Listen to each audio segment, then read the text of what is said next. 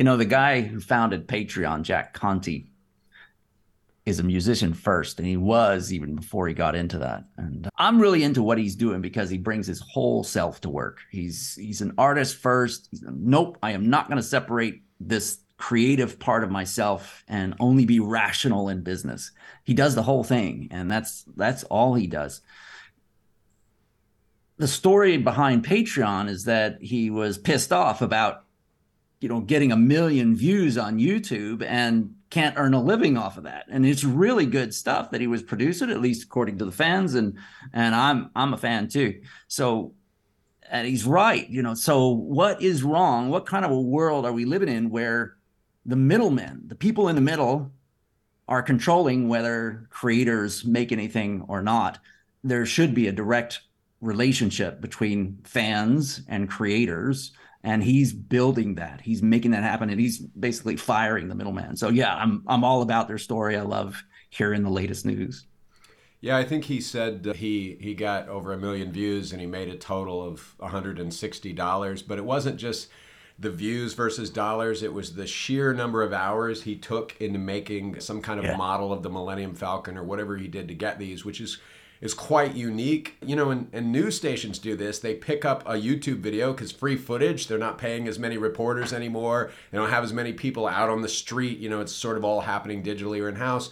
So they go out and get YouTube videos or something that happens on, on Twitter or Instagram and they show this and it's sort of free footage for them to create a story out of. But he's getting nothing out of that.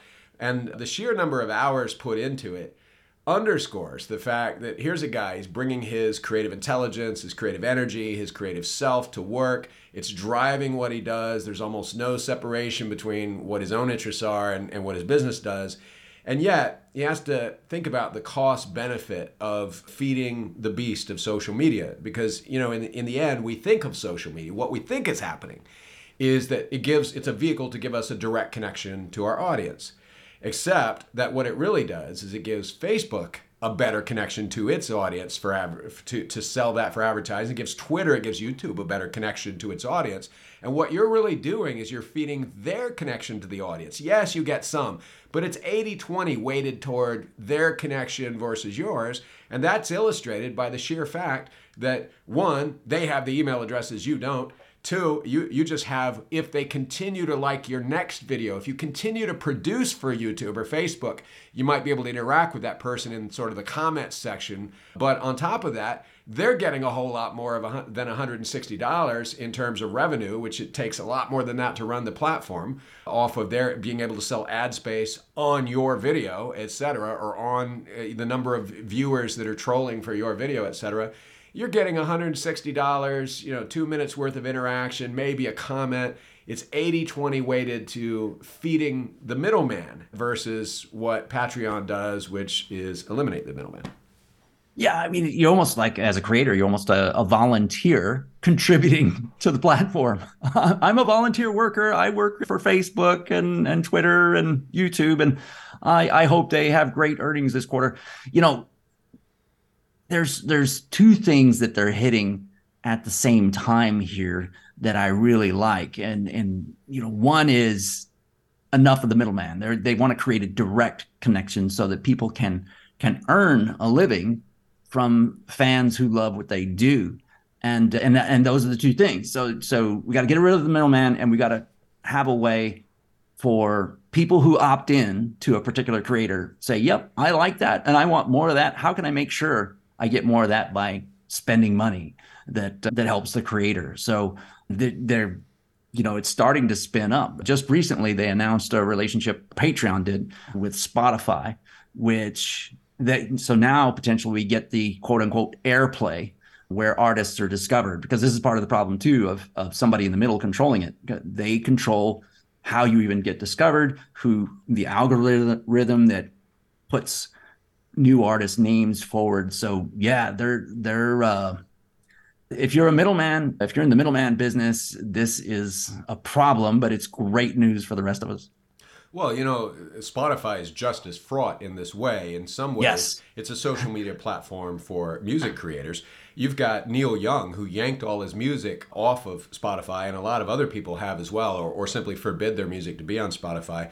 Now if you want to listen to a Neil Young song on Spotify, you got to dig up a Crosby, Stills, Nash and Young track, and uh, and so you can't hear Heart of Gold the way he performs it, right? And part of this is that Spotify does not ensure that artists are compensated in a in a fair way for their work. So the beauty yep. of something like Patreon is that more of the dollar you're spending, whether you're spending that inadvertently through ad spending, you're spending that because you have a YouTube premium account or a Twitter Blue account or whatever, more of the ad dollar go or the dollar itself goes to the artist. So we're shifting the, we're not just cutting out the middleman, we're shifting the proportion into a more just supply chain. But the other thing we're doing and you kind of underscored it is what this does by separating a discovery platform from a loyalty platform. If you make it all in one, which is what kind of Spotify tries to do, meet new artists and follow them here. Twitter, YouTube, same thing. Meet somebody, they can follow your YouTube channel. We'll collect, you know, 900% of what you're, you're supposed to get. We'll give you the leavings, right?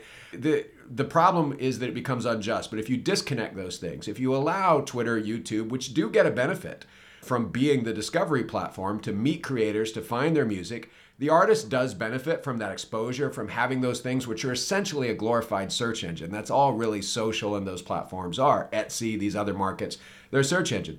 That becomes the entry point. The, the platform doesn't get to control the whole relationship, but it, it gets to be the entry point, and then another platform serves up the loyalty uh, then that empowers the creator in a way that that I think we don't currently have. And of course, I would liken this to the cable company trying to be your all-in-one. We want to give you phone, we want to give you internet, we want to give you TV.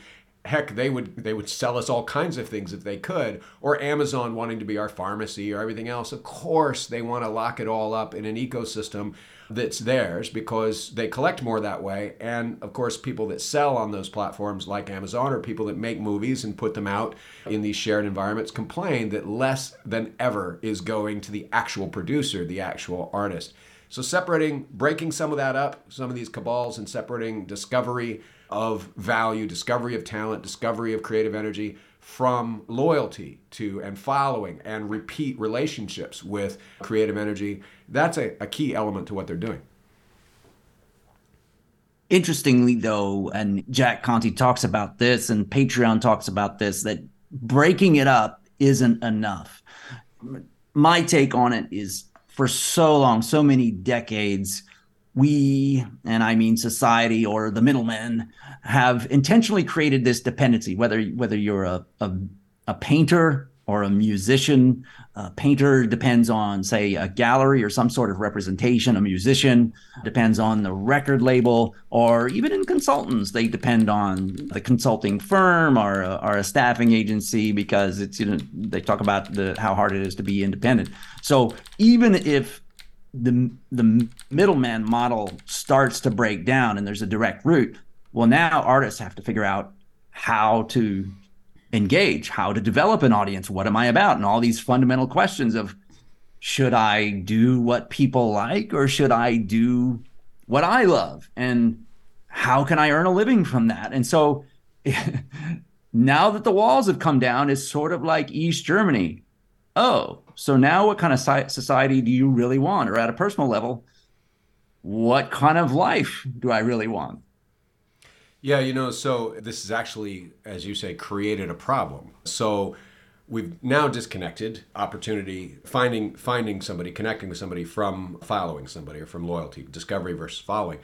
And this means more than ever, we have the ability of a leader to connect his vision directly to an audience. I think a lot of CEOs and powerful C suite executives who have a vision for their business would love to get rid of some of the levels, layers of bureaucracy, the middlemen within their own organization. Sure, they can do an annual keynote or they can do a they can come downstairs and do a presentation now and then, you know, fly out to wherever the, the workers are and talk to them.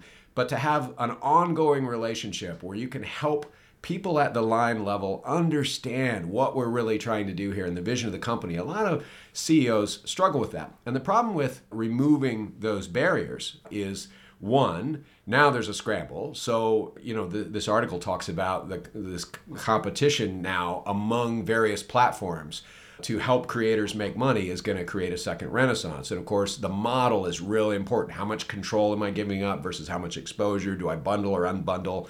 You know, connection versus opportunity, discovery versus loyalty. But it also makes the creator or the visionary leader think do i do what i want or and what makes me happy? Or i do do i do what gets a better response out of the audience? And even leaders face that. Come downstairs and do i get cheers because i say it's all about you? Or do i say we're really trying to change something in the market remove friction here improve people's supply chain or or create a more just environment or whatever it is? Do i do i tell them something that's not about them and so I think the solution is this for me, as somebody who is a creator, somebody that, that does live a life of art and make art. The, the question always comes up where's the line between the market and the muse? And for me, it's this if I'm doing something I love, if I'm doing something that I'm passionate about, that something is inherently universal. We think it's particular to me, but the real truth is when something happens in a story that resonates with me, when I become passionate about something, I'm tapping into something that is shared with a huge portion of humanity. We're not really the isolated islands we think we are. And so we will be able to find an audience that connects with that. And therefore, we're looking for a vehicle to facilitate that connection but and enable that but while it removes the friction it truly lets me convey my vision express that and it also rewards me by letting me live off of the proceeds of connecting with people and, and making that vision transparent